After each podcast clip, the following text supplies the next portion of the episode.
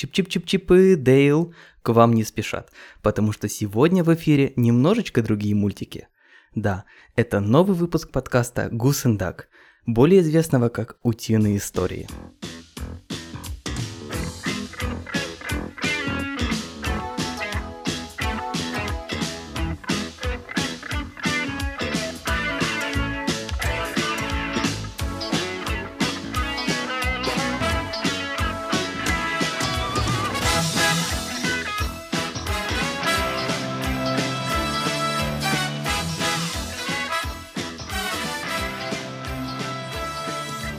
С вами, как всегда, ваши прекрасные пернатые соведущие. Я, Влад Шилов, и мой коллега, который не любит, когда его называют Димой, Дима Коваленко. Да, это так и есть. А я недавно, вот буквально вчера, узнал одну очень интересную факт про уток. Как оказывается, абсолютно все утки без исключения ни в коем случае не мержат pull-реквесты в свои open-source проекты, которые они не понимают, как работают, да? Вот попробуйте какой-нибудь утки взять и запушить проект с побитовыми сдвигами, с битовыми масками, и вы получите no, close it. Да, Влад? Да, так и есть. Ну, смотри, люди не любят гусиную кожу, а я не люблю гусиную кожу в своем репозиториях. Но на самом деле я решил в этот раз притянуть пальму мира. Вот. Я чувствую вину за то, что в прошлый раз сказал, что утки в 9 раз интереснее, чем гуси, и в этот раз нашел новость, которая должна тебя порадовать, которая выражает интерес людей к гусям. Вот смотри, в городе Набережные Челны на ярмарке «Новогодний гусь» завезли 16,5 тонн мяса гусей. Вот, люди любят гусей. Отлично. Я тоже люблю гусей. Да, но ты так не загладишь свою вину за вот этот вот pull request. Я все это запомнил, эти все нано-библиотеки меня бесят, поэтому мы позвали сегодня человека, который, как мне кажется, он просто стал один из тех, кто основал понятие, концепцию CSS and JS. Это Олег. Возможно, он известен вам под псевдонимом на GitHub Kof. Правильно? Привет, Олег. Всем привет. Гуси, гудки, расслабьтесь, я тоже в курсе. Серьезно? Шутишь? Понял. Хорошо. Смотрите, Олег сделал очень крутой проект под названием JSS. Скажи, ты реально придумал CSS and JS или это мне так кажется? Само слово я не придумал. Само слово CSS and JS, которое, кстати, по факту на самом деле субоптимальное, это надо было назвать CSS from JS. Но само это слово придумал Кристофер Шиду из Facebook. И, короче, где-то за несколько месяцев до его презентации, вот этой вот известной, это было, по-моему, 2014 год, я заopen-source'ил JSS, и через несколько месяцев он сделал эту презентацию и, грубо говоря, хорошо сформулировал какие-то такие основные идеи, и всем это зашло, все начали ретвитить, и тут у всех на слуху появилось это слово CSS and JS. А я в тот момент называл свой проект JS Styles или что-то такое. И я понял, что раз всем нравится это определение, я практически в течение месяца раз переименовал организацию на CSS and JS и даже купил домен CSS and JS. Да, это я поэтому и думал, что ты придумал. Это очень круто. Но это было ошибкой, потому что я на тот момент не осознавал, что кроме JSS есть еще другие библиотеки, или на тот момент их, в принципе, может быть, особо и не было. Ну, было, но они не были особо... Ну, скажем так, для слушателей, Styled Components тогда еще в помине не было. Не было. Вот. И поэтому получилось так, что позже, когда пришло куча других библиотек, а я такой сижу на домене CSS.js, такой монополист получился. Ну, типа, случайно получилось, я уже даже думал отдать этот CSS.js org как какую-то центральную репозиторию, откуда потом сослаться на все имплементации JSS, либо субдомен, либо куда-то еще там засунуть, не знаю. Но, честно говоря, не хотелось все это трогать, менять и... забил на это. Понятно.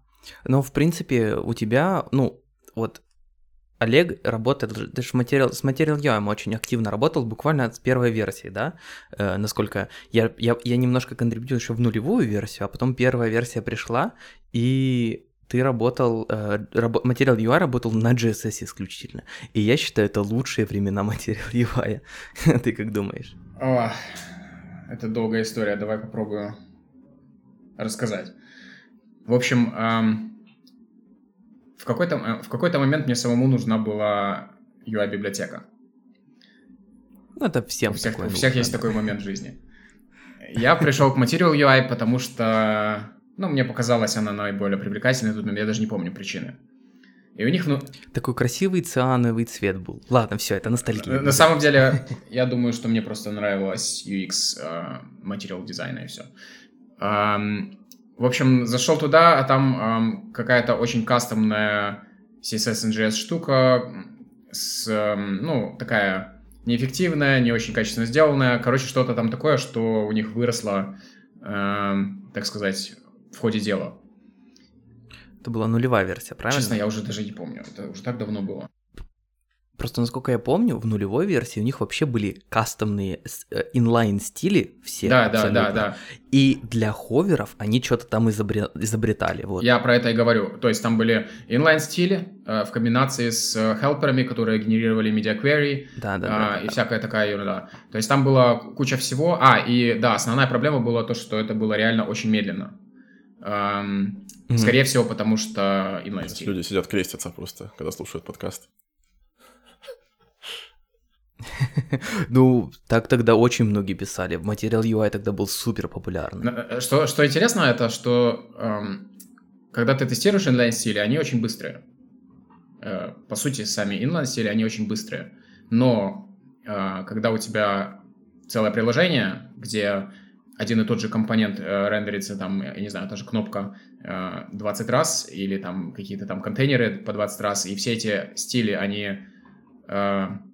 не переиспользуются, они же inline, тогда все начинает тормозить. И этого незаметно, когда ты начинаешь или делаешь что-то маленькое, ты этого можешь не заметить. Но когда ты строишь что-то побольше, где много всего на экране рендерится, тогда просто все потихоньку начинает тормозить. И это не исправить какой-то оптимизацией. Это, знаешь, такой смерть тысячи порезов. И... Ну да, я еще помню, что у всех болело, потому что любая кастомизация через импортанты, только была через импортанты, потому что ты inline же стили, ты не, задолбаешься, тебе больше ставить, и, это было ужасно. Ты вообще не можешь перезаписать, по-моему, по специфисити алгоритму, кроме как импорт. Я CSS не знаю, поэтому... Я тоже не знаю. Я тоже не знаю CSS. Была библиотека компонентов, которую нельзя было никак кастомизировать.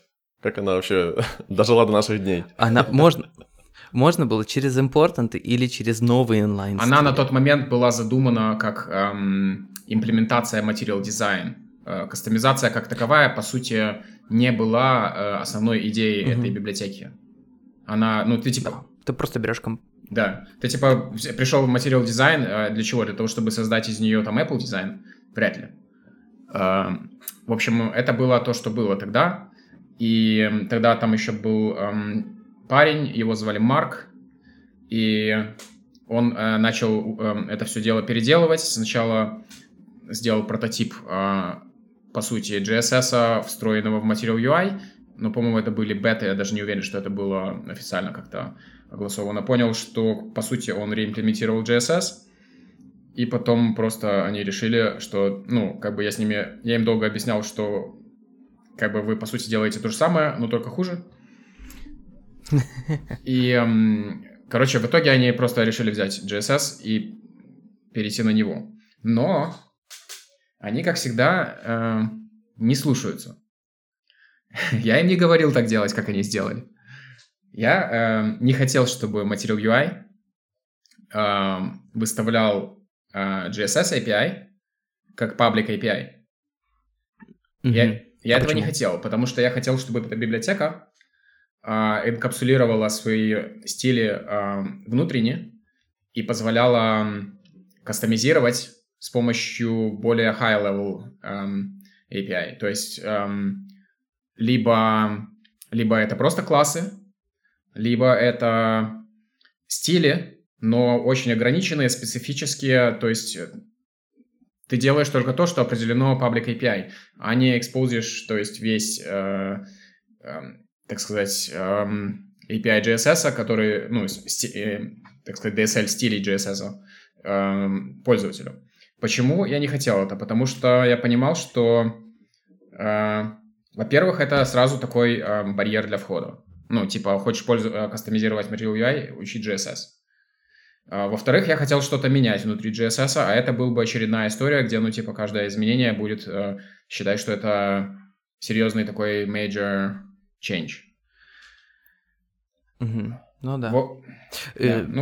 Еще проблема огромная же была с тем, что все эти стили нужно вываливать наружу в плане именно типов, да, то есть это все нужно декларировать, каждый компонент, вот у меня в DevPicker была такая проблема, есть же куча внутренних компонентов, и люди хотят все это кастомизировать, а я не хочу выкидывать наружу API для каждой кнопочки отдельные внутри компонента, чтобы пропсы эти со стилями пробрасывать отдельно.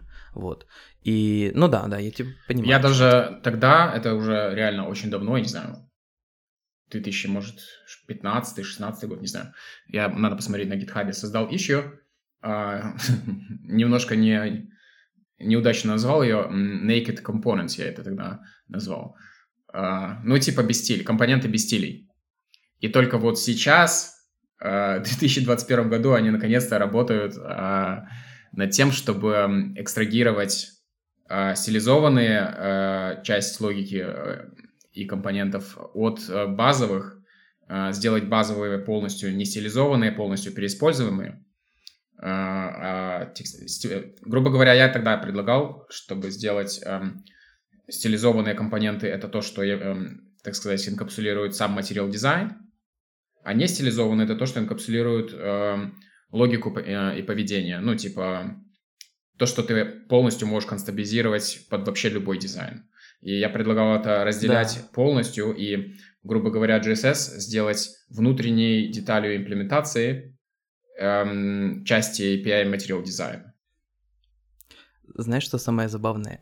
Просто в этом выпуске, в подкасте я уже говорил, что я тоже создавал такую вещь, но, наверное, позже тебя, году в 17-18, делать unstyled компоненты, и вот они буквально месяцев 5 назад закрыли этот issue, что, типа, они предоставили эти unstyled компоненты, ну, и все, короче, просрали, как по мне. Ну, ладно, вот, это уже мое. Так они же до сих пор еще работают над тем, чтобы предоставить без, ну, часть API без стилей. Ну, много уже покрыто, типа, кнопки, слайдеры, автокомплит, все. Но официально еще, по-моему, они не завершили этот этап. Ну, я вообще не слежу больше за Material UI, мне надоело. И у нас еще в третьем выпуске был же Дима Беляев, который там тоже в 2018 году еще доклад читал, Faceless UI, по-моему, назывался у него. Вот как вы придумаете это название? Faceless, Naked, что это такое? Unstyled. Вот раз придумал, все. Это хорошее название. Unstyled — это как-то не секси. Вот Naked. Ну, Faceless, по-моему, вообще классно. Вот Headless я не понимаю, почему. Безголовые компоненты, что это такое? У них как раз-таки, наоборот, же голова есть, они же все умеют, только ничего не показывают. А, типа без лица, я понял, да, все. Хотя Head, в общем, непонятно. И вот, наверное, кстати, это ошибка со стороны Material UI экспозить такую достаточно широкую API JSS пользователю. Это повлекло за собой, видимо, кучу вопросов, ишьюсов и так далее. Типа, как мне это кастомизировать. Там баги, тут баги. Слишком большая поверхность. Да, я думаю, нет. В смысле, просто приходили любители стайлед компонентов. Такие, я хочу стайлед компоненты использовать, а я не могу. Дайте мне возможность. Типа, вот и все. Так она всегда была, эта возможность. Она была, но она была типа не из коробки. И из-за того, что есть JSS, там возникали проблемы с... оверрайдами стилей. Некоторые... Ну, то есть это было не сильно интуитивно, скажем так. Да, у них там была всегда секция, которая описывала, как использовать Style Components с Material UI, в которой внутри JSS, и там явно и четко прописано, как сделать так, чтобы специфичность, например, Style Components была выше JSS. Это, по сути, тупо нужно сказать JSS, где начинать рендерить свои стили. Там просто entry point в опциях передается, и JSS начинает, например, с одной ноды, а Style Components начинает дальше, и все. И Style Components будет... Там не нужно никаких хаков, ничего, никаких импортов. Просто Style Components ниже находится в документе после стилей JSS, и Style Components начинает перезаписывать... Или даже не Style Components, любая другая библиотека начинает переписывать стили JSS. Это на самом деле довольно просто, но надо прочитать несколько пунктов документации. И я точно помню, что это появилось не сразу. Но, Влад, ты что-то хочешь сказать, говори. Я вот в Material UI не работал, и, честно говоря, с JSS тоже не взаимодействовал напрямую. Я API знаю, вот, но работал в основном со Styled Components, с Emotion, ну и еще знаю там API всяких астротерфов. И для меня как бы загадочно, я думаю, для кого-то тоже, кто слушает, в чем вообще разница? То есть в чем разница, например, между Styled Components и JSS вообще? Ух... Давайте, пока у нас такая пауза, у меня есть экстренное включение. Мне только что задонатили $10 на мой open source проект. Тут буквально только что прилетел имейл. Прямо во время запуска подкаста. Юху! У тебя сегодня будет спешлти кофе. Да. С нашими ценами, в принципе, даже на 5 кофе хватит. Это хорошо. Нифига себе, мне где-то на 3 хватило бы. Нет, даже на 3 не хватит.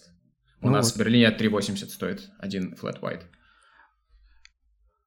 Ты налоги уже все вычел? Это до налогов. Я проведу мимо налогов. Хотя после истории с учителем Влада я, наверное, поберегусь. Не будем рассказывать, что за история. Это осталось за пределами подкаста. Но все теперь будут думать, что же там случилось с твоим учителем. Ладно, возвращаемся к теме нашего прекрасного выпуска. Давайте я вам расскажу историю, как зашла Style Components на рынок. Это было, это просто, давай, я не знаю, ладно, все, меня бомбит от этого, но рассказывай, это реально жестко. Нет, почему? Все нормально. Они зашли, когда я писал JSS, я хотел использовать объекты для описания стилей, и я хотел максимально нативную, насколько это возможно, интеграцию с JavaScript, потому что... JS дает мне функции, JS дает мне композицию какую-то, логику и так далее. И я хотел как-то функционально описывать стили. Style Components залетела абсолютно с другого угла. Они залетели... Первое, они начали сразу использовать темплейты, template strings, literals, чтобы дизайнерам и прочим, кто любит, ну или как привык к стандартному CSS-синтаксису, было комфортней описывать это, грубо говоря, с минусами и так далее. И значение не нужно было брать в кавычки, как в JS. Это первое, что они сделали. Это, наверное, основная причина, почему вообще они стали популярными, потому что людям просто было приятней визуально так записывать стили. Все. Да, сгладили миграцию на CSS и JS, по сути. Меня просто бомбит от этого как раз-таки, потому что это сгладили миграцию, но они просто сделали абсолютно отвратительный API, когда у тебя становится много компонентов, у тебя перед тем, чтобы идти на твой там... описать эти все компоненты занимает гораздо больше места, чем в том же JSS. И ты в итоге, получается, у тебя 200 строк этих мини-компонентов, а потом у тебя еще там 200 строк самого компонента. Это, во-первых, выглядит плохо, когда это большие компоненты, а во-вторых, это на старте было отвратительно медленно. Я просто помню, что это было просто, раз в 20 или в 30 медленнее, чем тот же JSS. Так и есть. Первую версию, которую писали оригинальные авторы, имела такой отвратительный перформанс, что я даже поначалу увидел и даже решил не смотреть дальше. Да, это так и было. Но людям понравилось, и перформанс они, конечно же, подоптимизировали. В любом случае, у них все равно CSS-парзер в рантайме. У Style Components, у Emotion, по-моему, нету. Нет, у Emotion точно нету. Второе, это действительно вот эта вот часть, вторая идея Style Components, это то, что ты описываешь, ты говоришь, какой тебе нужно создать хост-элемент, ты генерируешь компонент, и сразу передаешь ему стили. Грубо говоря, ты создаешь компонент со стилями. Make sense. Styled Components. И все было бы хорошо, классная идея, потому что, в принципе, то, что стили должны быть переиспользованы на уровне компонентов, с этим я полностью соглашаюсь и делаю то же самое в JSS. Но тот факт, что Style Components генерирует новый компонент поверх каждого хост-компонента React, это все, опять-таки, прелестно только когда у тебя маленький сайтик. А когда у тебя сложная система, это считай, что умножь на, ну, не знаю, может, не на 2, но на хороший такой процент оверхеда, который ты создаешь просто для того, чтобы писать стили. Угу. Это ужасно. И это тоже не круто. И другая проблема с этим в том, что когда ты строишь системы, а не сайтики, это в итоге оказывается вообще неправильным уровнем абстракции. То есть в корне неправильный уровень абстракции. Уровень абстракции, который нужен, когда ты создаешь систему, это UI-компоненты. Например, там Material UI кнопка. Это тот уровень абстракции, на котором ты хочешь быть, когда ты строишь систему, а не Style Components. Потому что если с помощью Style Components, грубо говоря, создавать какой-то там сложный компонент, то у тебя там будет миллион хост-компонентов, а для кого они нужны, непонятно. По факту, как ты написал эти стили, каждый с индивидуальным компонентом внутри там этого компонента, который является high-level API или нет, не должно иметь никакого значения. То есть переиспользование стилей, да, на уровне компонентов, но не на уровне примитивных таких компонентов, которые div оборачивают. Это ужасно. И ко всему прочему еще приходится их постоянно именовать, то есть вот эти все, ты хочешь создать дополнительный контейнер, чтобы Flex, просто работал. Нужно придумать название этому. Зачем? Так-то и в JSS надо название придумать, только ты придумаешь название для класса. И это, кстати, мне кажется, одна из тех причин, почему люди, больше полюбили Styled Components, потому что люди уже к тому моменту, возможно, к моменту появления Styled Components люди устали писать везде class name и их там комбинировать через всякие там CX, class name, либо и тому подобное. Потому что, как я понимаю, API JSX подразумевает работу на class name'ах и их ручную комбинацию, если, например, нужно скомбинировать с class name'ом из родителя какого-то. Правильно, потому что они работают на неправильных абстракциях. Потому что они собирают свой дизайн на уровне примитивов, когда нужно было использовать библиотеки уровня чуть-чуть повыше, которые тебе дают все, что нужно. И уже все эти штуки должны быть контролируемы через пропсы в основном, а не через напрямую стилизацию. То есть, извините, я перебью, но скажу, это же так не работает в реальной жизни. То есть у тебя есть два компонента высокоуровневых, но тебе их нужно расположить в гриде, да? Тебе же нужно написать этот div-grid. Я считаю это абсолютным, делать дополнительный компонент grid, который будет это все оборачивать, или там тебе просто нужно flex и margin left сделать. Зачем придумывать дополнительные компоненты, делать для них API, если можно просто CSS написать быстро?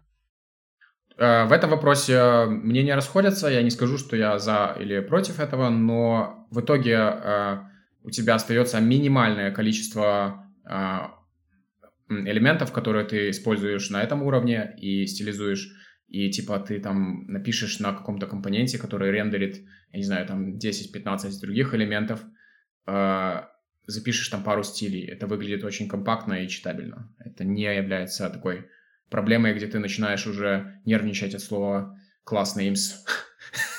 Да, согласен. Я вообще из дедов. Мне как начинали мы верстать, что CSS это одно, CSS — это стили, HTML — это разметка. Тут семантика, тут оформление, и все. Когда начинается Tailwind, когда пихаются стили прямо в HTML-теги, у меня рвется мозг, и, не знаю, мой дедовский пукан просто взрывается, и ничего не могу с собой поделать. Поэтому, я немного даже больше за Styled Components, хотя я понимаю, что это просто переизбыток каких-то лишних трат, действий, потом ты открываешь React DevTools какой-нибудь, у тебя там все в контекстах, в консюмерах, в куче непонятных анонимных там или неанонимных тегов, просто жуть, вместо того, чтобы у тебя был один div, у которого просто класс name стоит. А во-вторых, опять-таки, если ты работаешь над чем-то довольно простым, можно разделять по-дедовски на CSS, HTML и так далее, и все это будет работать. Лендинги, я не знаю, там какие-то простые блоги, там что-то такое. Опять-таки, когда ты начинаешь строить систему, где у тебя все должно быть компонентизировано, переиспользовано и так далее, и так далее. Если ты будешь делать так, тебе будет просто тяжелее с этим всем работать. У тебя появляются либо конвенции, либо что-то еще, что тебе нужно соблюдать. Если ты не соблюдаешь, появляются риски поломок, которые, ну, не связанных никак.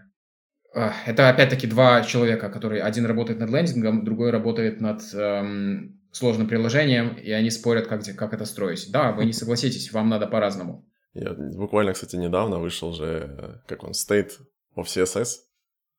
Вот, и там же есть технологии, которые люди используют. И там есть раздел CSS and JS, и тут есть и JSS, и Styled Components, например. И у JSS satisfaction 50%, а у Styled Components 77%. Поэтому, как мы только что выяснили, люди используют неправильный уровень абстракции, но, походу, они еще и кайфуют от этого.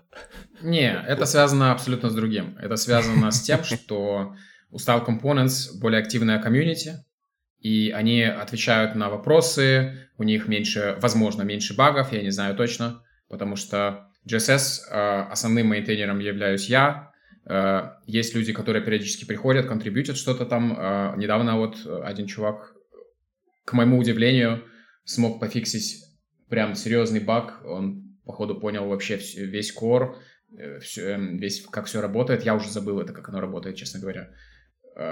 Он понял и смог пофиксить. Короче, этот баг был там годами, никто не знал, он пришел, пофиксил. Короче, такое происходит, но оно происходит нерегулярно. Styled Components больше людей, они отвечают на все вопросы, и тем самым, когда у тебя какая-то проблема, и тебе кто-то бесплатно помог, как всегда, конечно, ты happy. Ну. А как ты думаешь, с чем это связано? Ну вот, типа, как взять и построить комьюнити вокруг своего продукта? Я вот попытался недавно заанонсировать, там 30 человек у меня в Дискорде есть, но я не знаю, чем им писать, вот я не знаю, чего и как их поддерживать интерес. Есть идеи? О, это маркетинг. Тут нужно работать во всех направлениях, я думаю. Да.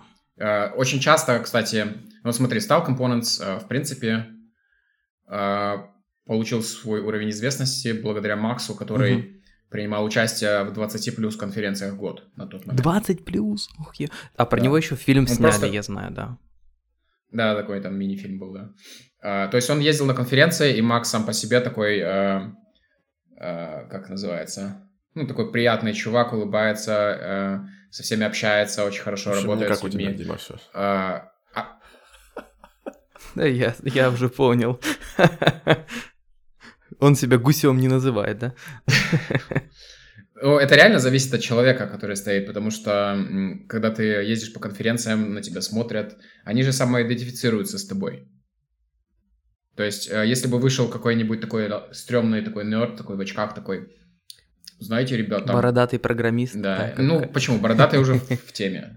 Не, ну стереотипно, знаешь, как раньше представляли. Свитер, борода, там так далее. Ну, на самом деле это все ерунда, просто он очень харизматично все это рассказывает, он хорошо коммуницирует, у него очень классные презентации. От него же два бизнеса уже там что-то выкупили, то есть он явно маркетолог хороший. Да, у него с маркетингом Дима, очень хорошо. Должен сработать на упреждение. Смотри, про этого мейнтейнера Styled Components сняли фильм, но ты же делаешь фреймворк для рендеринга видео, срендери себе фильм сам про себя. Не жди никого. Я могу. Я уже думал об этом, но просто, понимаешь, на мой personal веб-сайт заходят примерно 70 человек в месяц, и то случайно. Этот фильм никто не заметит. Но, а ты сделай его классным, и его все заметят?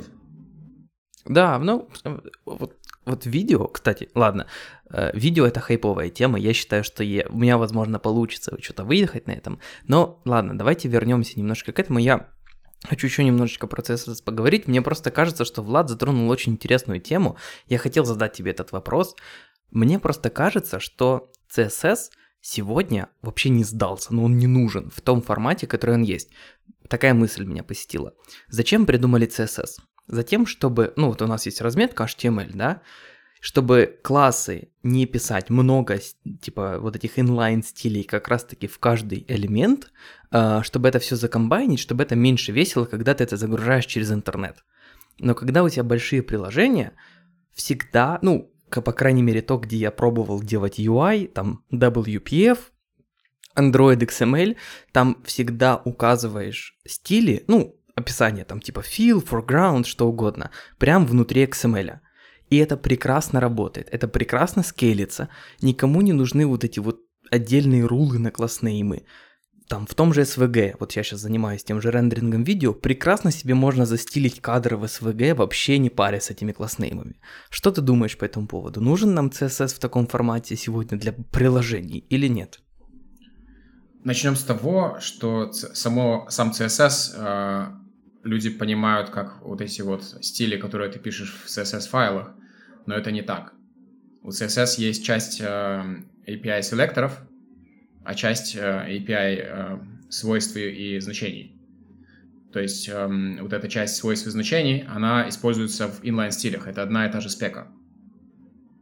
То есть, когда ты говоришь, нужен ли нам CSS, у меня немножко взрыв в мозгу. Типа, inline-стили — это тоже часть CSS-а. Ну да, это часть CSS, но опять же, неважно, как описывать эти fill-рулы, да, стили, то есть там ты напишешь foreground или текст, или color, да, ну, неважно. CSS это больше именно, ну, название же каскадные style sheet, то есть именно вот эта система каскадности, вот эта вот вся байда, которую очень любят бэмовцы, мне кажется, ну, не знаю, лично мое мнение, что оно сегодня для больших приложений вообще не нужно, ну, такое у меня мнение. Что вы мне сделали? Я соглашусь на 90%. Внутри самого компонента, в принципе, можно иногда что-то закаскадить по мелочи, но без каких-то там использований специфисити и так далее. То есть, короче, сам по себе каскад — это окей, но когда у тебя есть конфликты специфичности, это уже не окей, потому что даже понимая, как работает этот алгоритм, ты будешь смотреть, как корова на свой баг и думать, что тут, собственно, произошло. Это никак не связано со знаниями, это связано с практикой. И нафиг мне не нужны эти все конфликты. Я бы не хотел их вообще иметь, алгоритм специфичности. Я бы просто хотел иметь возможность сказать, что там вот эти вот все дочерние там теги, там, пускай имеют такой-то стиль. Потому что без этого, грубо говоря, такого селектора, например, дочернего селектора, ты не можешь определить, например, все P-стили, там, параграфы. Или там ты хочешь выбрать только первого и последнего дочерний элемент. Это тоже очень удобно. Например, в списках ты там хочешь, я не знаю, расстояние у последнего только добавить или только у первого. Там. Есть у селекторов много всего полезного, но специфичность — это не одна из них. Еще нельзя забывать о том, что не все можно заинлайнить, но, по крайней мере, в удобном формате. То есть всякие медиаквери, условия, то, что, ну, если у человека, например, там плохой интернет, все эти вот через собака, эти, как они называются, команды, которые в CSS можно писать, ты их как бы не заинлайнишь нормально, прям, если ты будешь в текст стайл писать. Ты про add rules, так называемые. Ну, это уже больше вопрос к структуре. Я имею в виду, как подход. Просто, вот лендинг сделать или блок, который тебе из маркдауна генерируется, застилить с помощью каскада, это удобно, потому что ты просто у тебя теги, и на выходе ты получаешь контент застиленный. Это круто. Но вот для больших каких-то приложений, где у тебя каждая страничка своя, ну, не знаю. Ну да, там, по сути, каскада не так много, потому что каждый компонент свои уникальные вещи несет. И все, что они используют, по сути, это какой-нибудь фон-фейс, фон-фэмили, который на боди стоит, и все. Вот и вся каскадность. Ну, собственно, поэтому уж, наверное, и придумали. Ну, собственно, BEM эту проблему решал, и CSS.js для этого же придумали. Правильно, Олег? Я думаю, что это была основная задача. У меня было две проблемы в голове. Первая — это селекторы, которые я не хотел на скейле организовывать за счет конвенций, а хотел просто, сказать, вот ты, элемент, будешь иметь такой стиль, и все. Как минимально использовать каскады. А второе — это функциональный подход к описанию стилей, который, в принципе, нафиг не сдался большинству лендингам, И поэтому большинство людей, которые пишут CSS, они и не понимают, нафига это все надо, зачем все это было придумано.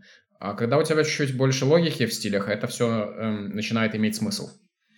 Потому что количество повторений, которые тебе приходится делать, если ты пишешь чистым CSS, без всяких препроцессоров, без ничего, на каком-то компоненте, где там, я не знаю, там 5-10 состояний, это прям маразм начинается. Это прям ужасно, это мозговзрывающее. И хочется описать это функционально. И вот и вся история. Кстати, по поводу, сейчас вспомнил, ты говорил, типа, у Styled Components template strings, они нечитабельны, когда начинается много там всего. Нестинги всякие, там, интерполяции, крупные эти.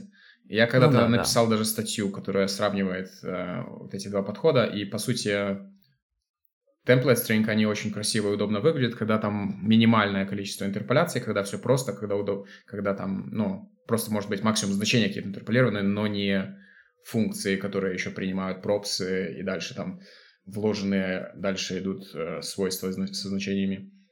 Вот эти штуки, они начинают смотреться в два раза сложнее и тяжелее читать, чем просто работать с объектами. То есть и тот подход, в принципе, можно использовать, даже можно комбинировать, если захотеть. Типа простые штуки описываешь темплейтами, а сложные объектами. Emotion. Так как в JSS тоже есть. Есть же плагин для темплейтов, и там простые темплейты можно записывать. Я честно скажу, что я JSS использовал только в контексте Material UI, и даже немножечко на собраниях core-контрибьюторов топил за то, чтобы уйти на Emotion. У меня были для этого свои причины. Прости, пожалуйста. Так, ладно, все, как ты вообще относишься? Пока, ребята, с вами было хорошо. Прости, я понял всю свою ошибку, больше не пользуюсь материалом. Вы сами работаете, если вы каждую неделю взаимодействуете. Вот так вот. Нож в спину просто в любой момент. Прости, пожалуйста. А как ты вообще относишься к этому, к тому, что они ушли? Ты говоришь, что они неправильно подходили к JSS, может быть, они правильно сделали Emotion? Не, они наступают на одни и те же грабли второй раз. Они просто неугомонные такие непоседы. Они пытаются сделать что-то, что люди говорят им делать, не понимая, почему они им это говорят. Глубоко. Ох уж этот Оливье. Да. Оливье, извини, прибью, это, короче, босс Material UI, это главный директор компании Material UI, на которого, по сути, я работал, и который, я подозреваю, не очень много денег задонатил Олегу, мы сейчас к этому вернемся, и его зовут Оливер, но он всегда называет себя Оливье, и сейчас в преддверии, скажем так, праздников это очень-очень греет мне душу. Давай будем честны, Оливье. Давай будем честны, когда он называет себя Оливьер, ты слышишь просто салат Оливье и идешь жрать. Конечно, я об этом же и говорю. Вот, да. Просто приходи на митинги уже поевший. Такое сложно сделать. Но вообще, что ты вообще думаешь по поводу этого вот перехода? Правильно они сделали, неправильно? Рад ты этому, не рад? Если они добьют, что полностью все юзабельно с компонентами без стилей, мне, в принципе, без разницы. И я надеюсь, что я смогу установить компоненты без стилей, к примеру, и не использовать основную стилизованную часть. В принципе, это нормально. Они даже могут создать второй, грубо говоря, слой и сделать все те же стилизованные компоненты на JSS, к примеру. А тебе так именно хочется Material UI использовать? Просто есть же другие headless библиотеки. Я просто говорю про то, что в принципе для них они пытаются создать максимально комфортные условия для использования, базируясь на том, что люди кричат, хотят. То, что они себе создают проблему с глубоким интегрированием Emotion или там Style Components, неважно, это тоже факт. И они потом будут, скорее всего, когда-нибудь это поймут и будут создавать либо вторую прослойку, например, которая будет стилизовать это все без Emotion, либо еще что-то.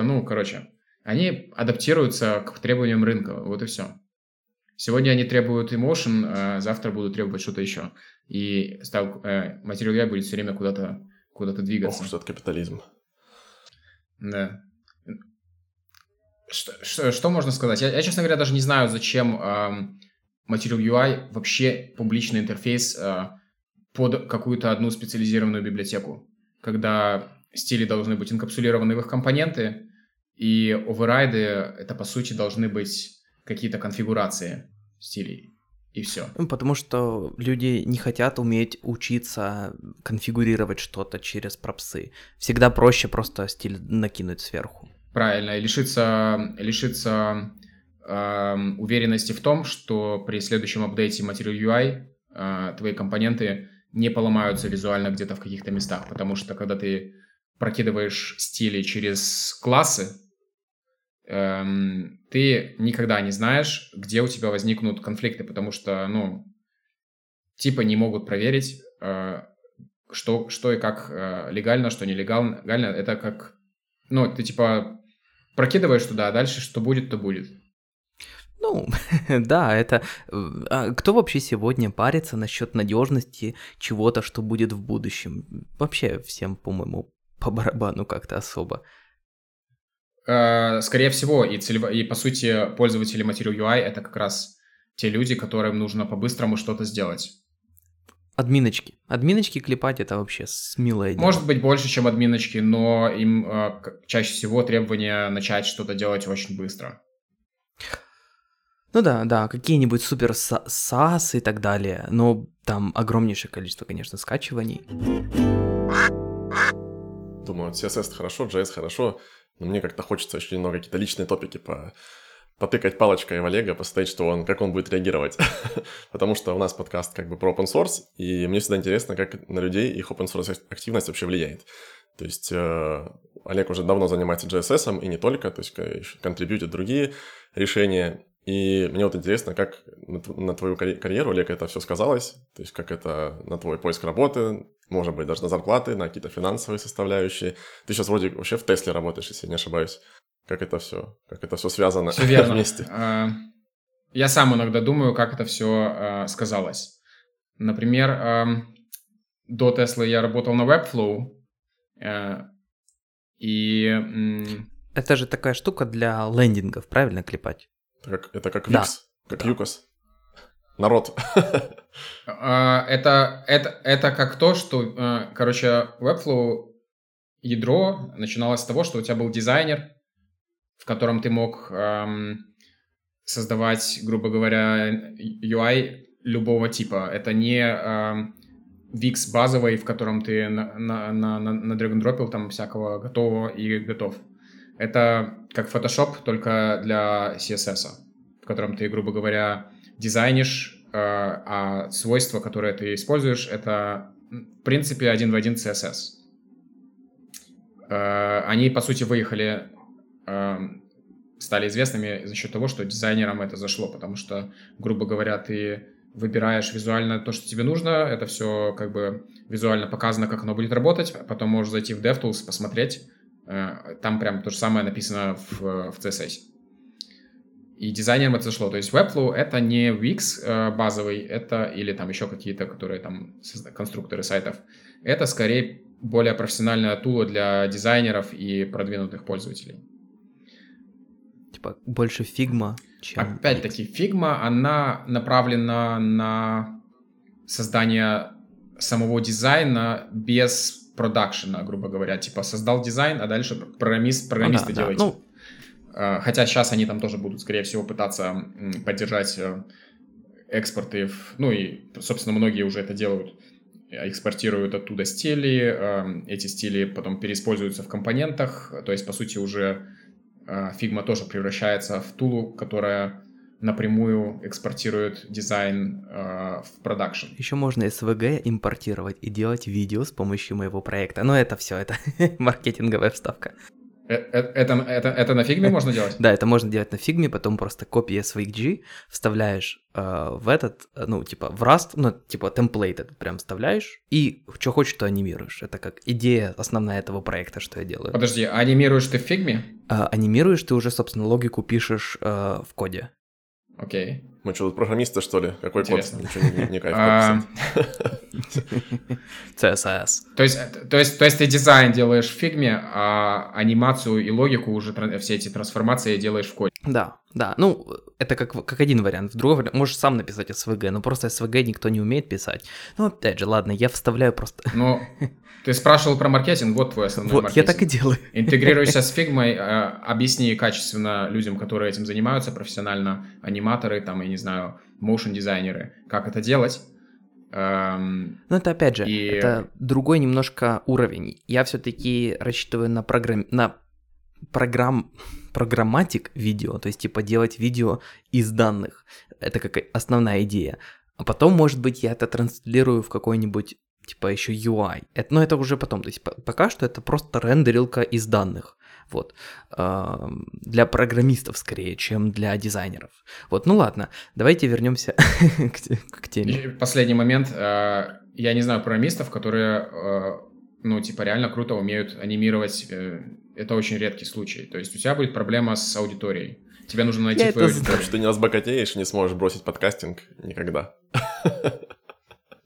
Нет, ты сможешь это продавать, но тебе нужно найти правильную аудиторию и научить их делать то, что им нужно. В частности, Webflow изначально, в принципе... была очень сложная, ну и она является достаточно профессиональной тулой, потому что, ну, чтобы это все делать, это не просто, ну, типа, накликал. Ты должен понять плюс-минус, как это все работает. И что они сделали? Они создали свой University, в котором они делают очень классные видео, и там очень красиво все объясняется, они такие веселые, с юмором, ну, их просто вообще приятно посмотреть. Вот это то, за счет чего они... позволили пользователям такого смешанного бэкграунда, типа дизайнеров, профессионально использовать эту тулу. Круто. В общем, спасибо за совет. Ну, это я тебе совет ничего не даст, потому что это куча работы. Будем стараться. Будем что-то стараться с этим сделать. Когда я пришел в Webflow... Я думаю, что половиной, ну, может, не половиной, не знаю, но частью причиной, почему они захотели со мной работать, это мой бэкграунд JSS, потому что нужно было переписывать их rendering engine, то есть вот этот дизайнер, UI это, генерирует CSS, и все вот эти вот штуки, которые за этим стоят, это же фронтами происходит генерация, live update идет и так далее, то есть там надо было все переделывать. Это было все сделано неэффективно, и, грубо говоря, я еще второй парень начали этим заниматься, но по факту это было так сложно сделать, ну, вообще начать. Кроме того, что написать там этот движок, это самая минимальная проблема. Мигрировать эту систему, ну, чтобы ты понимал, на тот момент, даже когда я начал, там уже было 500 тысяч плюс lines of code. И это только UI. Ага. Ого. А сейчас там уже, наверное, под миллион. И мигрировать эту историю надо было так, чтобы, ну, типа, пользователи этого не заметили, да? Ну, не то, что вчера, но, конечно, ожидания были, типа, полгода, там, посмотрим, что будет. А это не полгода. Это такой процесс на 1,5-2 года. И это не на 2 человека, а там, ну, хотя бы 3-4 там. В общем, потому что, чтобы это все мигрировать, это нужно, чтобы сначала убрать все воркараунды, переписать логику, которая сейчас есть, понять все edge-кейсы, которые они там, ну, встроили где-то как-то в своем коде, не очень качественно сделанным, с отсутствием тестов. Только не говори слово «тесты», сейчас Дима опять включится. Нет, где ты... только не тесты. Кстати, Cypress использовали... Опять 25. Только начинали, потом уже его добавилось больше. Все слова, сейчас Гусь триггерится опять. Не-не, мы, кстати, с Олегом очень продуктивно общались по поводу Cypress, Playwright в Твиттере много раз, так что все. Я думаю, что с этим там все понятно. Cypress работал и работал, в принципе, неплохо, за исключением многих нативных штук, типа, например, мы не могли тестировать drag-and-drop какой-нибудь там, или были какие-то места, где мне нужен был нативный клик, и я не знал, как это сделать, и тут такой, в этот момент, когда я пытаюсь понять, как это сделать, Дима такой, я зарелизил open-source плагин для Cypress, который дает тебе нативные ивенты. Все, ну вот это называется, знаете как, это называется удовлетворение, когда ты это слышишь. Я тебя тогда еще, по-моему, даже ответил сразу «О, мне как раз». Да, я помню, это круто. В общем, вот так вот я пришел на Webflow, то есть да, JSS имел в какой-то степени связь с этим, но по факту JSS там внутри никогда не использовался. Внутри там используется очень маленькая абстракция, которая генерирует inline-стили, как это ни странно, и они работают там довольно неплохо, потому что, там столько мимоизации, столько оптимизации вокруг всего, прям неимоверное количество всяких мимоизаций, что, не доходит до того, что стили сами являются узким местом. Потому что там узкие места начинаются уже совсем в других местах, и их много, и это прям бесконечная боль, оптимизация на оптимизации, на оптимизации. Так, окей, ну в общем, вот в итоге, да. Насколько я могу судить по твоему описанию профиля, с Webflow ты все-таки ушел, и ушел ты в Tesla, и что между двумя этими точками случилось, и был ли тут как-то тоже завязан open source? Больше денег предложили, что ты спрашиваешь? Да это понятно. Акции дали. Там прям ряд... Я вот сам думал, почему я захотел оттуда уйти. Причем серьезно думал, потому что сам понять не могу, почему я, например, в какой-то момент просто говорю себе, я не хочу больше здесь работать. Слишком много CSS, больше не могу на него смотреть. Нет, как раз-таки это самая-таки не проблема. С одной стороны, они наш effort после там года закрыли, точнее не закрыли, а перенесли на позже, чтобы сфокусировать ресурсы на других темах. Там сейчас компонентизация шла и так далее, они это уже зарелизили, то есть там, грубо говоря, можно переиспользовать элементы. Короче, компонентизация на уровне дизайнера. И они нашу команду распределили на какое-то время, чтобы, так сказать, ресурсы переиспользовать. Ну и типа задается вопрос, ребята, я к вам пришел заниматься конкретно этим.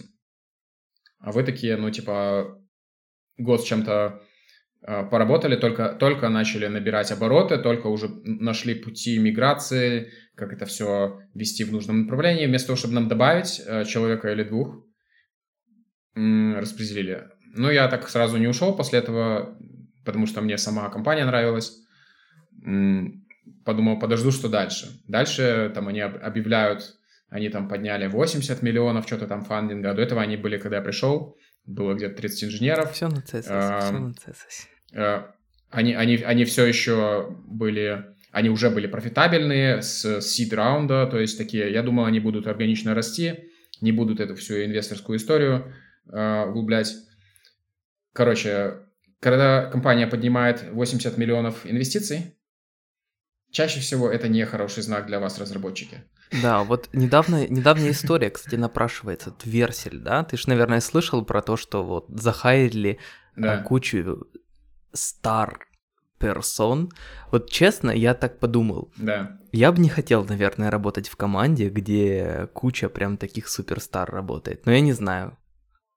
Так это не одна команда, это каждый из них находится в какой-то отдельной команде, где он там будет, может быть, руководить направлением. А что ты думаешь вообще по этому поводу, по поводу Верселя, куда там они двигаются, зачем они столько денег берут, как они собираются это все отрабатывать? Мне просто интересно. Сейчас хостинг у них не то чтобы прям профитабельный, насколько я знаю. Смотри, финальная цель любой компании, которая поднимает массивные инвестиции, и мне абсолютно все равно, что вам будут рассказывать фаундеры этой компании, это продать эту компанию. Потому что Инвесторы дают деньги для того, чтобы заработать в 10 раз плюс. Точка. Нет никакой другой цели, только продать.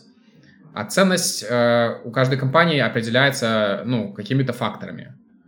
Если посудить, ну, такая компания, как Vercel, какая в ней ценность? Сам продукт? Да, окей. Рынок, то есть их сам бренд, их известность? Да.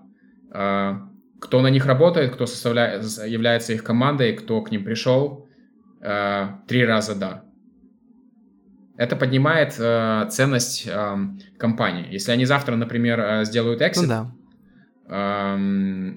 их эксит будет, когда оценивается компания, она же зачастую оценивается не просто по числам, типа сколько у вас доходов, а экстраполируется на там 3-5 лет обычно, вперед. Обычно делается как раз, ну, насколько я знаю, 2 года плюс текущая ценность, плюс 2 года прогнозируемого профита, скажем так. Это базовая. Это базовая оценка. А когда у тебя за тобой, ты можешь сказать, что ты там лидер в какой-то там области, у тебя там лучшие люди, у тебя там экспоненциальный рост, вы самые известные по каким-то метрикам в определенной аудитории, ценность компании определяется уже спекулятивно совсем другими методами. И один из методов — это assets. И люди, которые там работают, это assets. Их, то есть, если компания сейчас сделает exit, эти деньги очень хорошо будут обоснованы теми людьми, которых они захарили. Люди — это такой ресурс, который непостоянный. Там сделали, переименовали Facebook в Meta, уже там кто-то ушел. Все. И... кто-то дорогу на работу не нашел. Всегда кто-то уходит, кто-то приходит. Не смог CRM-ку зайти, домен поменялся, потерялся. Всегда кто-то уходит, кто-то приходит. Вопрос именно моментума. То есть Vercel набирает моментум. Ну и бренд они тоже делают. Набирает с какой-то целью. С какой? Ладно, это понятно. Ну, можно спекулировать. Может быть, они играют в долгую, там, несколько лет вперед. Может быть, они уже сейчас хотят эксит сделать... В конце концов, они могут поднять еще в 3 раза столько инвестиций, и для фаундеров это может быть уже эксит. Хотя я знаю лично Гульермо, я сомневаюсь, что он хочет выйти из этой компании. Я думаю, что он... у него инженерный бэкграунд, он сам... если помните, библиотеку Socket.io. Это его творение. Он когда-то написал. Короче, сидим, через год ждем новости, что Vercel is joining Amazon или is joining Microsoft, что они в таком духе. Ну, вот честно скажу, мне, если Amazon их до сих пор не захайрили, я думаю, не купили, то уже и не купят, потому что изначально Vercel, тогда еще Zayt, я помню, что это был просто типа оберточка над амазоновскими штуками. Над и все шутили, что типа лучший стартап — это просто новый UI для Амазона. А сейчас это уже у них там и свои дата-центры вроде как есть, и ну прям бомба. Не, ну лямбда до сих пор на Амазоне. Может? Кажется. Думаешь? Ограничение 50 мегабайт, ну там написано в доке так. Мы не можем загружать серверлесс функции больше 50 мегабайт, потому что ограничение в ISLAM. Окей, может быть. Ну, если они взяли 150 миллионов, просто написав новый UI для Амазона, то это, конечно, сильно. Ну ладно. Я думаю, что не в Амазоне дело. Они могут задеплоить, скорее всего, если надо, и не на Амазон, а там на Google Cloud или на что-то еще, если захотят. В Azure Microsoft, и все. Не в этом дело. Дело в том, что они определяют рынок, у них пользователи, у них бренд, и это стоит больших денег. Тот же Microsoft активно покупает такого рода вещи, ну типа GitHub, к примеру. Та же самая история. Но GitHub, вот, честно скажу, я вижу, куда он может двигаться и как он зарабатывать может много денег. А куда Vercel двигаться может. И как он может зарабатывать деньги, я не понимаю, кроме как того, что он будет, я не знаю, продавать какую-то информацию, я не знаю, что, просто реально. Почему? У них же есть бизнес-модель встроенная, ты платишь за определенного качества сервис, то есть ты получаешь что-то базовое бесплатно, а когда у тебя больше команда, больше трафик, больше требования к мощностям, ты уже начинаешь платить, и платить намного больше, чем если бы ты напрямую с Амазоном работал. Ну вот в этом и проблема, что просто я как вижу, что есть маленькое что-то, окей, на Vercel. А если мы хотим что-то большое делать, то окей, давайте сразу на AWS. Ну ладно, это уже какие-то такие бизнес, мы вообще не бизнес-подкаст. Я хочу, наконец, понять, как человек, который делал open-source либо для генерации CSS, попал в Теслу и зачем? Это очень надо понять. Тебе лично Илон Маск пришел, скажи, пожалуйста. И лично Илон Маск, алло, мы харим JSS. Начал трясти этими акциями, перед лицом сказал, приходи ко мне. Это даже... Я не ушел с Webflow для того, чтобы оказаться на Тесле. Я ушел с Webflow просто в никуда. Ну, потому что все вот эти вот вещи, которые я перед этим описывал, что не давали работать над то, на чем я хочу. Потом я же сказал, как они подняли 80 миллионов, и что это нехорошо для вас, разработчики. А почему это нехорошо? Потому что они начинают их тратить. А когда им надо потратить деньги, они начинают покупать кучу больших разработчиков, большое количество разработчиков. Они там за год выросли, там у нас было 30, стало 150. А сам понимаешь, что такое захарить такое количество разработчиков. Это их же надо интегрировать, их же надо менеджить. Они начали все растреблять. Процессы взрываются всегда. Да, им пришлось полностью реструктурировать все процессы. Начались вот эти вот... До этого было несколько, грубо говоря, команд. И ты мог прыгать от одной темы к другой, если тебе очень хочется чем-то заняться. И, было все гибко довольно-таки. Все были... общались друг с другом и так далее. А начали все это делать, это раздробили всех на маленькие команды, там по 3 плюс-минус разработчика, плюс там дизайнер, который был в нескольких командах. И что меня больше всего... Product-оунер, который был тоже расшарен между несколькими командами. И что меня больше всего бесит, это эти инжиниринг-менеджеры. Просто меня инжиниринг-менеджеры, которые менеджат именно... активно, у которых там 7, максимум там 10 людей, у которых прям вот эти вот время на тебя есть, вот это вот. Вот эти вот инженеры-менеджеры в такой структуре, они меня просто бесят. Мы поняли, тебя раздражает менеджмент. А в Тесле, что... Я уверен, что с самого начала подкаста, когда я сказал, что ты в Тесле работаешь, всем очень интересно. На чем написан вот этот вот UI-чик самой машины? Экран в машине. Короче, в Теслу я попал уже после, когда ушел. Я увидел какой-то твит, что они кого-то ищут. И я просто что-то твитнул тоже, типа, мне в личку написал рекрутер из Берлина. Он искал людей в команду, которая называется 26 Guns. Это кодовое название, как всегда, выдуманное Илоном, команды, которая, грубо говоря, делает... это команда инженеров, которая занимается любыми задачами по фабрике, просто вообще любыми. И когда у меня было с ними интервью, а я пошел на интервью с ними, просто из любопытства. Мне просто захотелось посмотреть, что там происходит. Они сказали, что они еще когда строится фабрика в Берлине, они еще не программировали ничего. Они заняты организациями там кранов, каких-то там вещей, каких-то решением каких-то технических, полутехнических, полуорганизационных вопросов. Короче, они делают все, что угодно, чтобы фабрика заработала. И они в эту команду харили, и, естественно, мы поговорили, они такие, тебе, наверное... не совсем к нам, но тебе надо пообщаться там с другим менеджером. И так я пошел общаться с другим менеджером, который менеджит весь софтвер, который используется внутри Factory. А речь была об абстрактной фабрике? Нет, думаю, нет. Я в прямом смысле сказал маме, что я пошел работать на завод. Она, я думаю, не обрадовалась. Она обрадовалась, я уверен. Она и не поняла. А может, обрадовалась. Она вообще не особо понимает, что я когда-либо говорю, поэтому это не важно. Как бы она даже не поняла, что это значит. Нет, на самом деле я начал говорить с менеджером, который менеджит команду, которая пишет софтвер, которая используется внутри завода, точнее, всех заводов Tesla. То есть это софтвер, точнее, это ряд продуктов, которые контролируют роботов, процессы, сборку, каждая отвертка, которая подключена к Wi-Fi, контролируется ее угол, ее, так сказать, сила вращения, что было закручено, что не было закручено.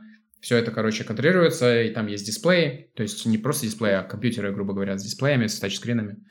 Их там десятки тысяч, ну, вокруг всех, ну, во всех заводах. И вот этот софтвер менеджит этот парень, и когда я туда пошел, я такой, ну, покажи мне хоть что-нибудь, ну, типа, что-нибудь. Он прислал мне какой-то скриншот, я даже вообще не понял, что за ерунда, какие-то там зеленые, красные какие-то... эти квадратики какие-то числа. Короче, вообще непонятно. Красный квадратик, значит, что да, какой-то цвет. Наверное. В общем, я пошел просто из чистого любопытства, вообще в никуда. Мне вообще непонятно было, что это за работа. Мне только понятно было, что они зашли в тупик, потому что все это разрабатывают фуллстек инженеры. Ничего не имею против, в принципе, фуллстеков. Но фуллстеки не могут делать все хорошо. Только редкие с очень объемным опытом. Ты меня обижаешь. Ну, ты, может быть, как раз-таки из тех, кто может. Вот это так всегда очень легко сказать, что никакие фуллстеки не могут, но есть очень редкие люди, а потом тебе кто-то... Ну, процентуально. Тебе кто-то насчет что-то говорит и скажет, а ты, может быть, из этих людей? Так это так и есть. По факту, по рынку, если посмотришь, сколько там из 10 человек могут реально понимать полностью фронтенд и писать хороший бэкенд. И, может, еще и дизайн умеют делать, ну, типа... Не знаю, я почему-то верю в то, что все могут, просто кто-то либо не хочет... Просто ленивые, нет, я имею в виду, понятно, что ты эксперт в одной области, то есть, извините меня, если ты инженер, в SQL запрос написать, это... понятно, я не знаю, мне кажется, что это вполне себе нормальный запрос. Это теория. Окей. Если можешь писать SQL, можешь на пианино сыграть. Такая логика. Я реально могу сыграть на скрипке, могу написать и SQL, и могу фронтенд написать, но мне много лет. Я очень много сидел за компьютером. Я тебя понимаю прекрасно. Мне не так много лет, как тебе, но как-то уже что-то ломается в организме периодически. Все, Дима, запрашиваю визуализацию на YouTube, чтобы в этот момент песок посыпался. Я уже весь месяц на йогу хожу, потому что спина задолбала. Я старый, уже ломаюсь просто. У меня шея. Влад, что у тебя? У меня тоже спина болит. Так что же ты в итоге на Тесле-то делаешь? Короче, мой менеджер начал менять структуру команды и начал... То есть я первый в этой команде, кто специализируется на фронтенде. И сейчас потом мы взяли еще второго человека, нас сейчас двое, это, в принципе, все еще мало. Но, короче, начали переписывать это приложение и полностью рефакторить UI. И я как бы первый UI-инженер, которого они взяли, который...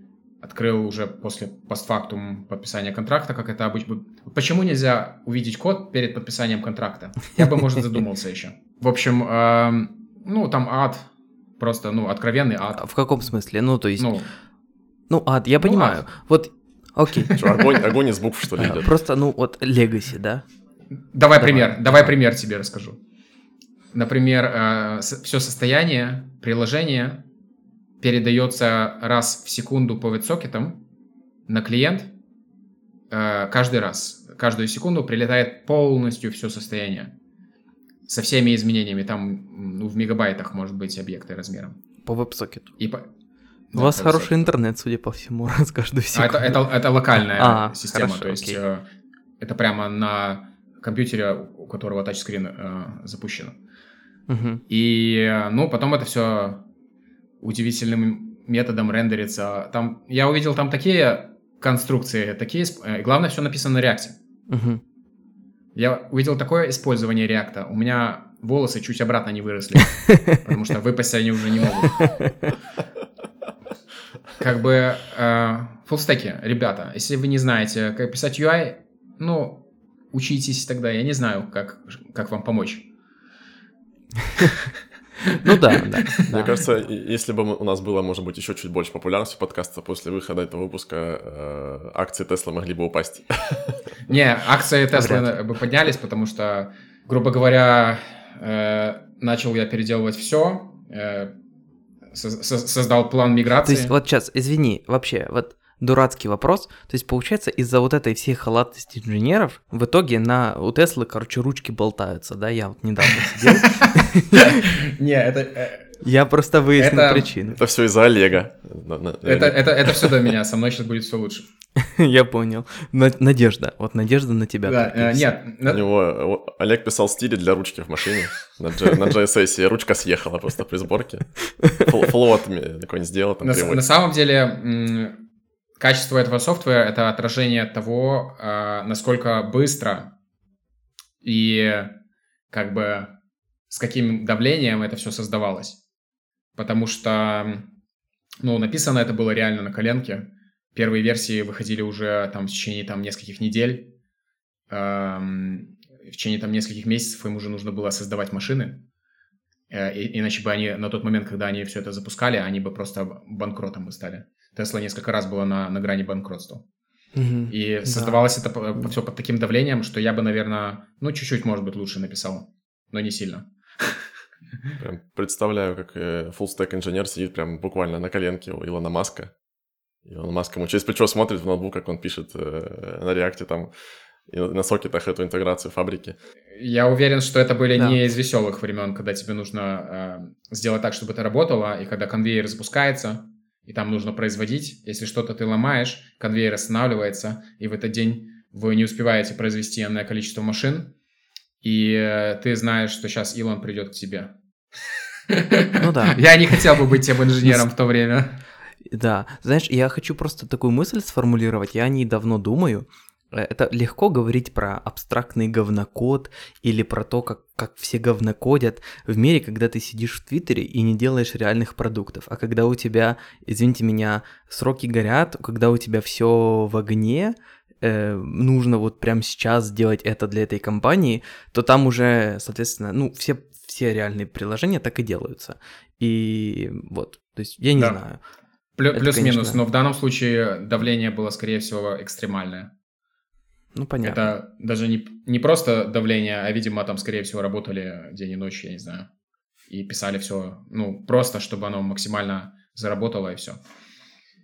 И в дальнейшем это не трогалось. В дальнейшем это не трогалось, потому что изменения чреваты были поломкой, остановкой линий, а за это, ну, прям увольняли на ходу.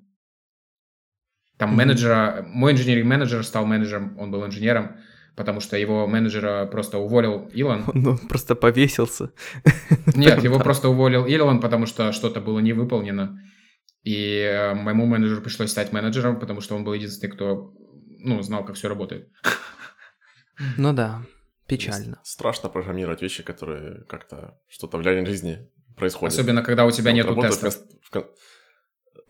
Да, я работаю в конструкторе резюме, ну и ничего плохого, институт резюме все равно цифровой документ, не знаю, не взорвется, не поломается, ничто не встанет, фабрика не остановится. Какой ты классный программист. На работе резюме электронное делаешь, которое не страшно потерять. В свободное время на библиотеке делаешь с 2 строчками кода, когда тебе 3 в pull request присылают, ты сразу пишешь «но» и закрываешь pull request. Ну не завидуй, не завидуй. В общем, когда я пришел, я начал создавать план, как это все мигрировать, ввел архитектуру, начал с ребятами писать end-to-end тесты, мы взяли Playwright, а не Cypress, но это было в частности причиной, потому что это не классическое приложение, это сервер, причем их несколько. Некоторые работают напрямую с hardware, и там нужно было написать ряд абстракций для работы с hardware. В общем, там столько всяких абстракций, которые нужны именно на сервере, что писать тестовую систему, которая работает на клиенте, это означает, что нужно еще писать сервис, через который этот клиент будет разговаривать со всеми этими абстракциями. Можно интересный вопрос, то есть, а вы как тестируете? То есть вы, ну, это все, естественно, мокается, да, все, что связано с реальной жизнью, и потом вы это все... Тесты реально конвейер запускают, начинают там машины собирать кривокоса. Ну, я, вот, честно сказать, я подумал бы над этим, если бы я был. Я забыл поменять там какую-то переменную, типа тест на продакшн во время тестов, и там пошла фабрика собирать машины. Ну, просто вот это единственное, как по мне, реальное применение моков, вот, которые реально полезны. Все остальное отстой. Смотрите мой доклад на холле.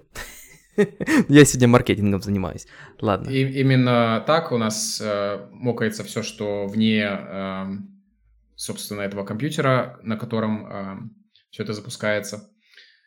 Ну, то есть само приложение, все, что вне приложения, то и мокается. И там ряд абстракций, которые нам позволяют это делать, и, собственно, Playwright, который в итоге открывает UI, и где мы уже смотрим результат выполнения чего-либо.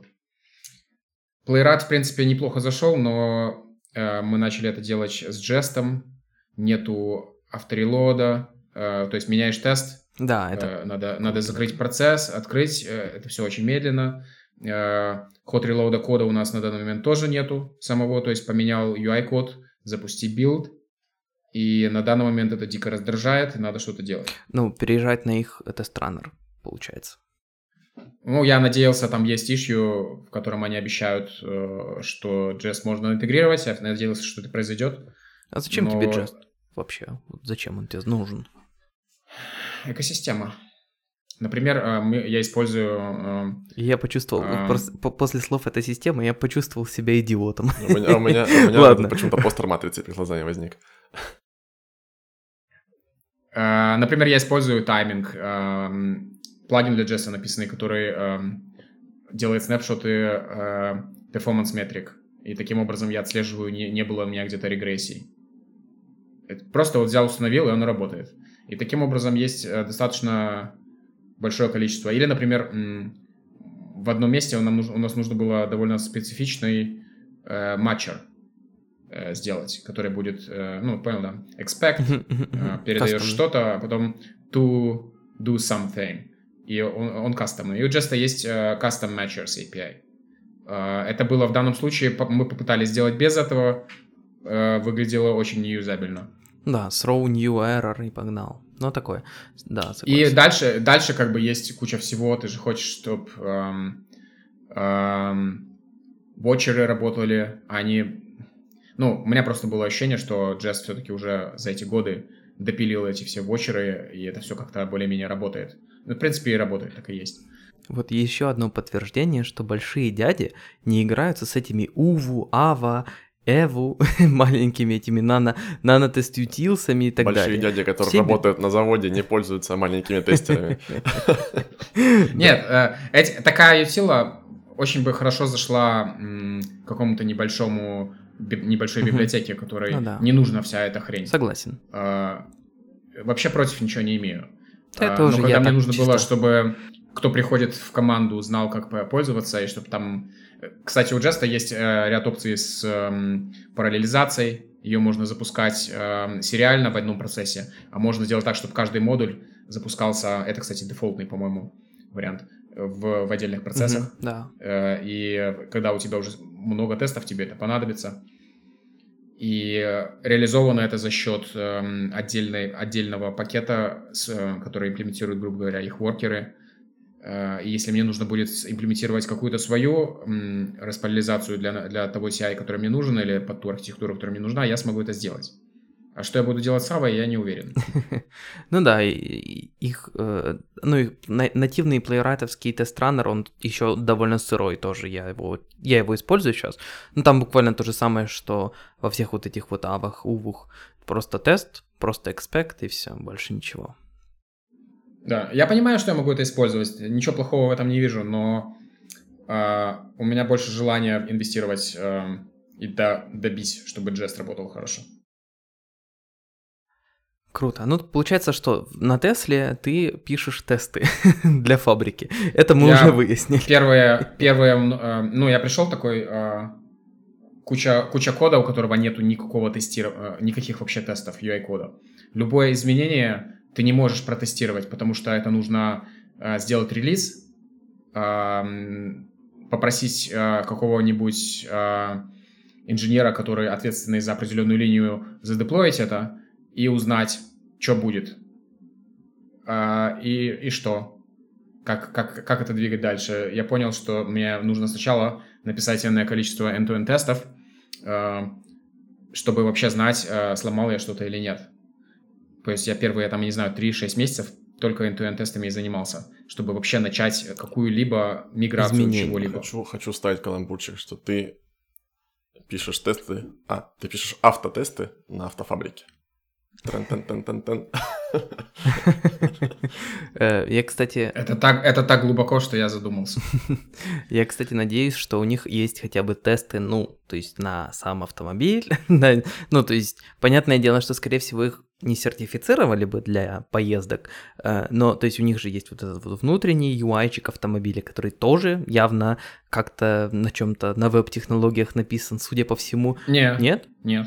Но Crew Dragon наш UI написан на Vue. Да, в ракетах же на React, по-моему. То есть в ракетах... Но в Tesla нет. В ракетах Илон Маск решил Vue запустить, а в Tesla нет. Они изначально что-то использовали другое, потом перешли на Qt, по-моему. То есть у них есть WebView в каких-то элементах где-то там, в каких-то определенных функциях. Я не знаю, это может YouTube через... скорее всего, потому что, судя по тому, как вот эти приложения все работают, вряд ли они нативно их делали, и они работают довольно паршиво, скорее всего, через... Вопрос. На самой машине? Я не имею Tesla, я просто чуть-чуть сидел в ней. Мне показалось, что так, довольно лагающе. Не знаю. Сам интерфейс в машине очень респонсив. YouTube, я имею в виду, приложенечки external. Вот может как раз YouTube, если они через WebView делают, вот может он и лагает. Сам интерфейс, действительно, довольно респонсив, 60 FPS, все дела. Они в новых версиях предлагают тебе переключать заднюю и переднюю передачу на интерфейсе. Прикинь, если бы это лагало. Да, это было бы, конечно... знаешь, если бы, в принципе, что-то лагало в автомобиле с автопилотом, это уже было бы как-то не очень хорошо. Возьмите на секунду руль, у меня заблокирован главный thread, мне надо чуть-чуть поработать, я вернусь к вам через минутку. Блин, интересно, как сделана обработка ошибок в... Тесле, где автопилот, и где, если у тебя выкинулся какой-то critical exception, ты как бы можешь человека убить. Мне кажется, что там... Как реакторское приложение, просто все анмаунтится в белый экран, и машина просто взрывается. Машина просто говорит... Извините, у меня проблемы, возьмите руль. Да. Просто, знаешь, это... Stack Overflow это нельзя допускать явно. Вообще автопилота на данный момент еще не существует. Это так называется, это ассистентная система. Продвинутый круиз-контроль, правильно же? Это не круиз-контроль, это ассистентная система. Потому что круиз-контроль это специфическая штука, то есть контроль скорости. Там много всяких систем, там AI, модели и прочие штуки, и они очень серьезно там сейчас инвестируют. Я не знаю, кто-нибудь смотрел Tesla Bot Day, или как он там назывался, Tesla AI Day. Там рассказывали довольно глубоко про те системы, которые у них строятся на данный момент, и они массивно инвестируют в это дело. То есть с этим там все будет круто, но... Но когда? Доживем мы или нет? Я думаю, что в ближайшие годы все больше и больше стран и больше функций будет... То есть в Америке она, в принципе, довезет тебя от дома до офиса полноценно на автопилоте. Это не является автопилотом, и ты должен держать руки на руле. Но никто не держит. Почему? Не держат только отдельные истории из YouTube, когда снимают кого-то, а он там спит за рулем, машина едет. И это, конечно, страшно, потому что на данный момент это еще нельзя делать такое. В какой-то момент просто по статистике выключенный автопилот будет... Уже на данный момент с автопилотом включенным по статистике меньше аварий, чем без него. Это уже так сейчас. В какой-то момент будет статистика, которая показывает эффективность автопилота, и уже будут исправлены... Вся проблема сейчас на самом деле вот эти вот последние там пару процентов, я не знаю, там 5, 3, 2%, не знаю, случаев, где автопилот еще не работает корректно. Угу. И все это... Просто вопрос времени, когда каждый такой случай будет учтен, прописан тестом, модель будет откорректирована, и все это будет работать. Вот сейчас интересный вопрос. Нам уже надо бы заканчивать, потому что мы уже приближаемся к 1,5 часам, но вот недавно я пытался найти библиотеку с открытой нейронной моделью для распознавания речи. Вот у меня была такая задача. И как оказалось, кроме мазиловской одной Deep Speech, которая на самом деле очень плохо работает, как я понял, как у меня получилось ее завести, вообще никто не выкладывает вот эти вот нейронные модели в open source. И как я подвел к теме нашего подкаста. Вот. Это тот самый случай, когда не все такие глупые, как мы, разработчики, и просто выкладываем свою работу бесплатно вот опять в пользование других. Вот есть Waymo, да, например, у меня просто мой директор, мой фаундер моего стартапчика, в котором я сейчас работаю, основной SEO, он работал в Waymo, а до этого он работал в Tesla, проджект-менеджером, и, по сути, что та компания, что эта компания, они делают абсолютно один и тот же продукт, да, типа автопилот. Waymo — это гугловский автопилот. Но они пилят свои собственные системы, две одинаковые, причем огромнейшей сложности вот эти вот модели. Вместо того, чтобы взять там, типа, да, одну большую открытую open-source систему сделать, и это бы двинуло, как мне кажется, и прогресс вперед, и, в принципе, и сертификацию этого всего бы двинуло вперед, потому что все могли бы понять, как это написано. А пока это все проприетарно, ну почему вы не выложите все в open-source? Могу тебе сказать в общих чертах, почему. Давай. То, что почему не в open-source, это понятно, это же огромная ценность в этом всем. То есть электромашины через некоторое время такие, как у Tesla, будут делать все. Естественно, да. Сейчас пока что остальные немножко подсасывают по цене и объему батареи, там, перформанс не у всех, они послабее все делают, чем Tesla. Tesla быстрее, веселее. Перформанс машины, я даже не думал о таком. Я тоже так не понял сразу.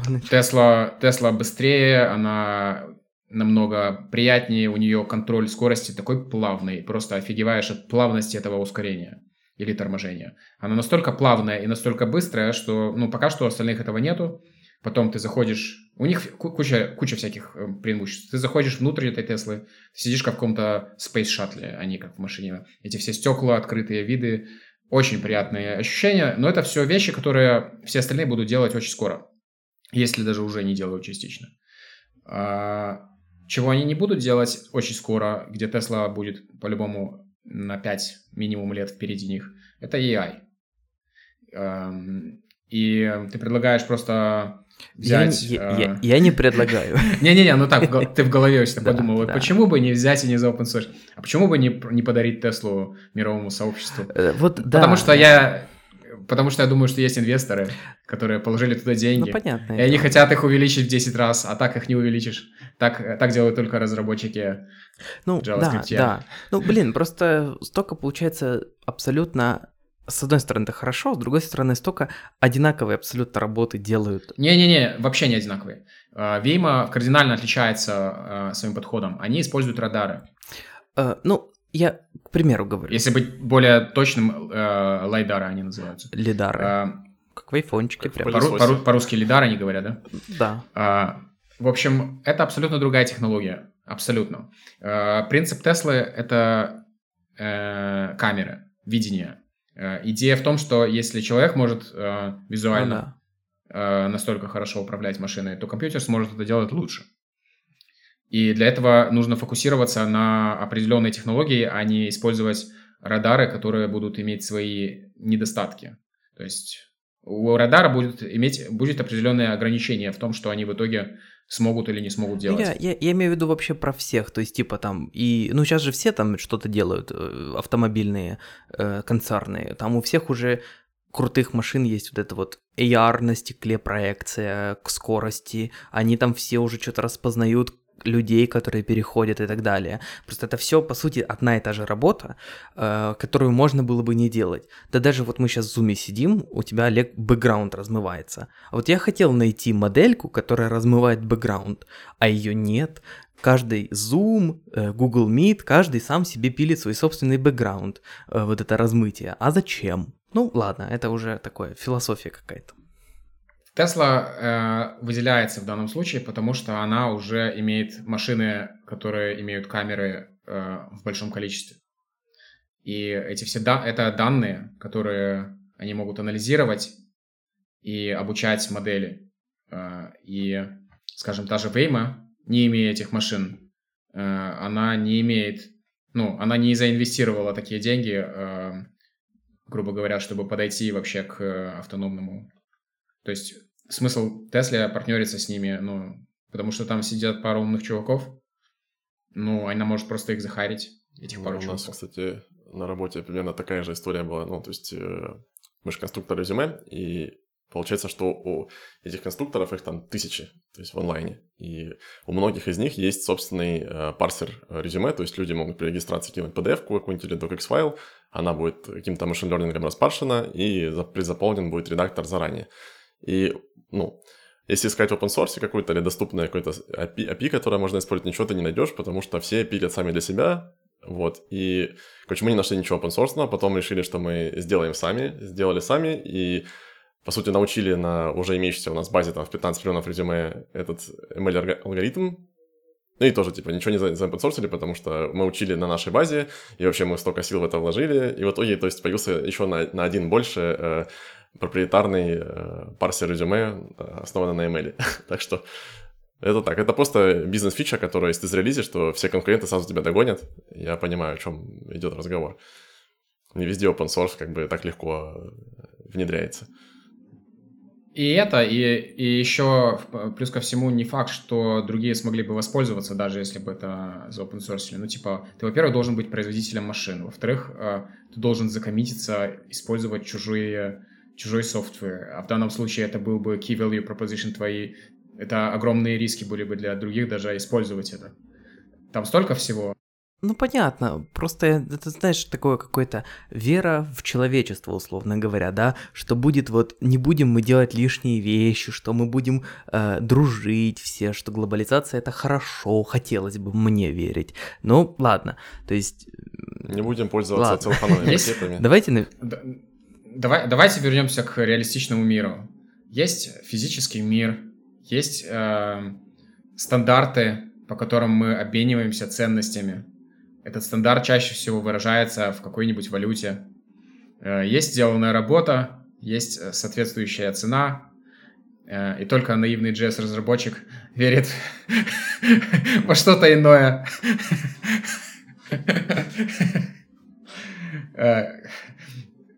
Я один из них. И на этом ужасном разочаровании мы заканчиваем выпуск. Да не, подожди.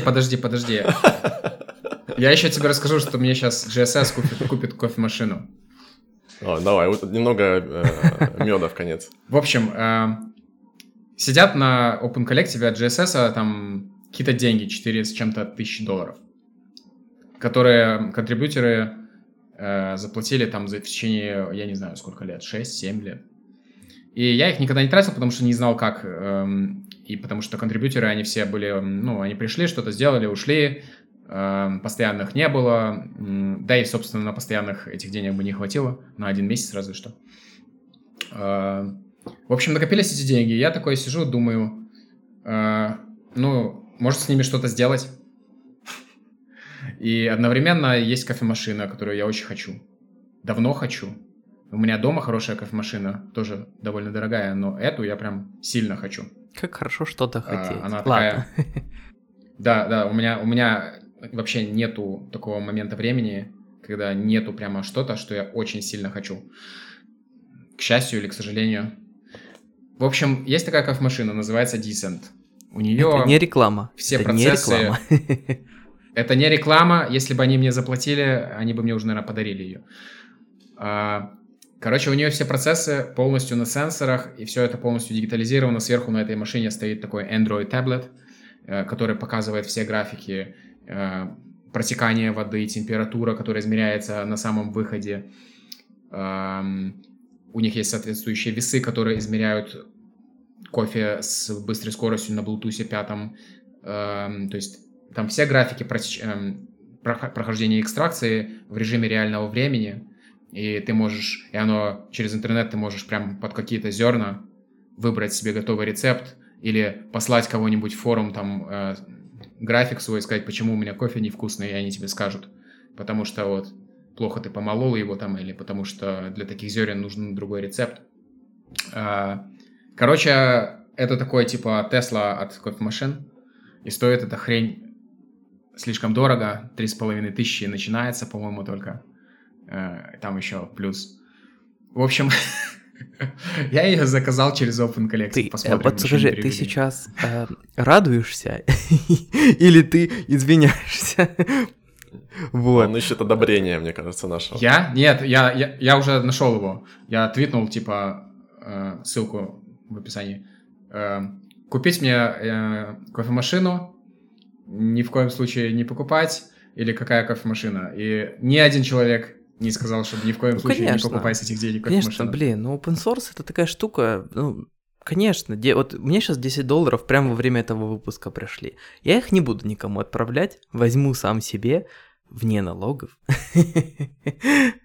Но зацените уровень сарказма, что за 6-7 лет разработки JSS наконец-то заплатит за кофе. Да, вот, ну хорошо, Material UI заработали, я скажу, много денег. Они используют JSS, там, сколько, 4-5 лет? Сколько они тебе заплатили за это все время? Да. В какой-то момент Оливер такой, давай я тебе... Оливье. Ну, я никогда не приходил к ним за деньгами. Оливье. Оливье. Ну, он говорит, он же француз, он говорит Оливье. Да. Ладно, салатик, короче, пришел. Перестаньте его есть, хочется. Ты вообще просто проголодался прям. Уже после многих лет такой... Что-то мы тебе никогда не платили, давай мы тебе что-нибудь заплатим. Ну, я не называл как бы сумму, он говорит, давай я тебе 3000 заплачу. Я говорю, давай. И они мне заплатили 3000. Так это и работает. Что сказать? На самом деле это беда open source, потому что мы выкладываем начальный проект какой-то, потому что нам нравится его писать, потому что мы что-то сделали для себя, или там мы просто хотели поделиться с другими что-то, что мы сделали. Потом, если вдруг по какому-то несчастному случаю этим все начинаются пользоваться, в итоге ты мейнтейнишь этот проект и вкладываешь немыслимое количество часов на то, чтобы его улучшить. Типа, я же это сделал, теперь у человека проблема, надо фиксить. Блин, нехорошо как-то вышло. И так ты много лет инвестируешь миллион часов в эту штуку, а проект изначально был MIT, без каких-либо лицензий коммерческих, без каких-то монетизаций. И в какой-то момент ты такой сидишь и думаешь, а какого хрена они все пользуются этим бесплатно, работая на корпорации, которые зарабатывают деньги. И вот я совсем недавно я придумал, как решить эту проблему. Я уверен, что это решило бы ее как минимум на... очень высокую долю. Не для всех, но на высокую. Потому что, короче, есть два типа open-source, которые спонсируются. Большие и маленькие. Большие, типа Webpack. Да, они находят там даже Material UI. Они находят кучу денег с рекламы, каких-то там контрибьютеров и так далее. И получают эти деньги. Но они не отдают это каким-то зависимостям, потому что ну, а зачем им отдавать, если не обязательно? И по факту небольшим библиотекам нет шансов вообще, хоть даже отбить те часы, которые они инвестируют. Даже уже, я не говорю уже про саму библиотеку, а за мейнтенанс, за багфиксинг, за какую-то поддержку и так далее. Короче, в описании мы добавим этот твит, в котором я пошагово описал, что нужно сделать для того, чтобы решить эту проблему, и я абсолютно уверен, что если кто-то это сделает, может, даже я когда-нибудь, это инструкция проблема будет... для мейнтейнера или для мира, я не знаю. Это инструкция для тех, кто решит в какой-то момент, что они хотят решить проблему фандинга open-source.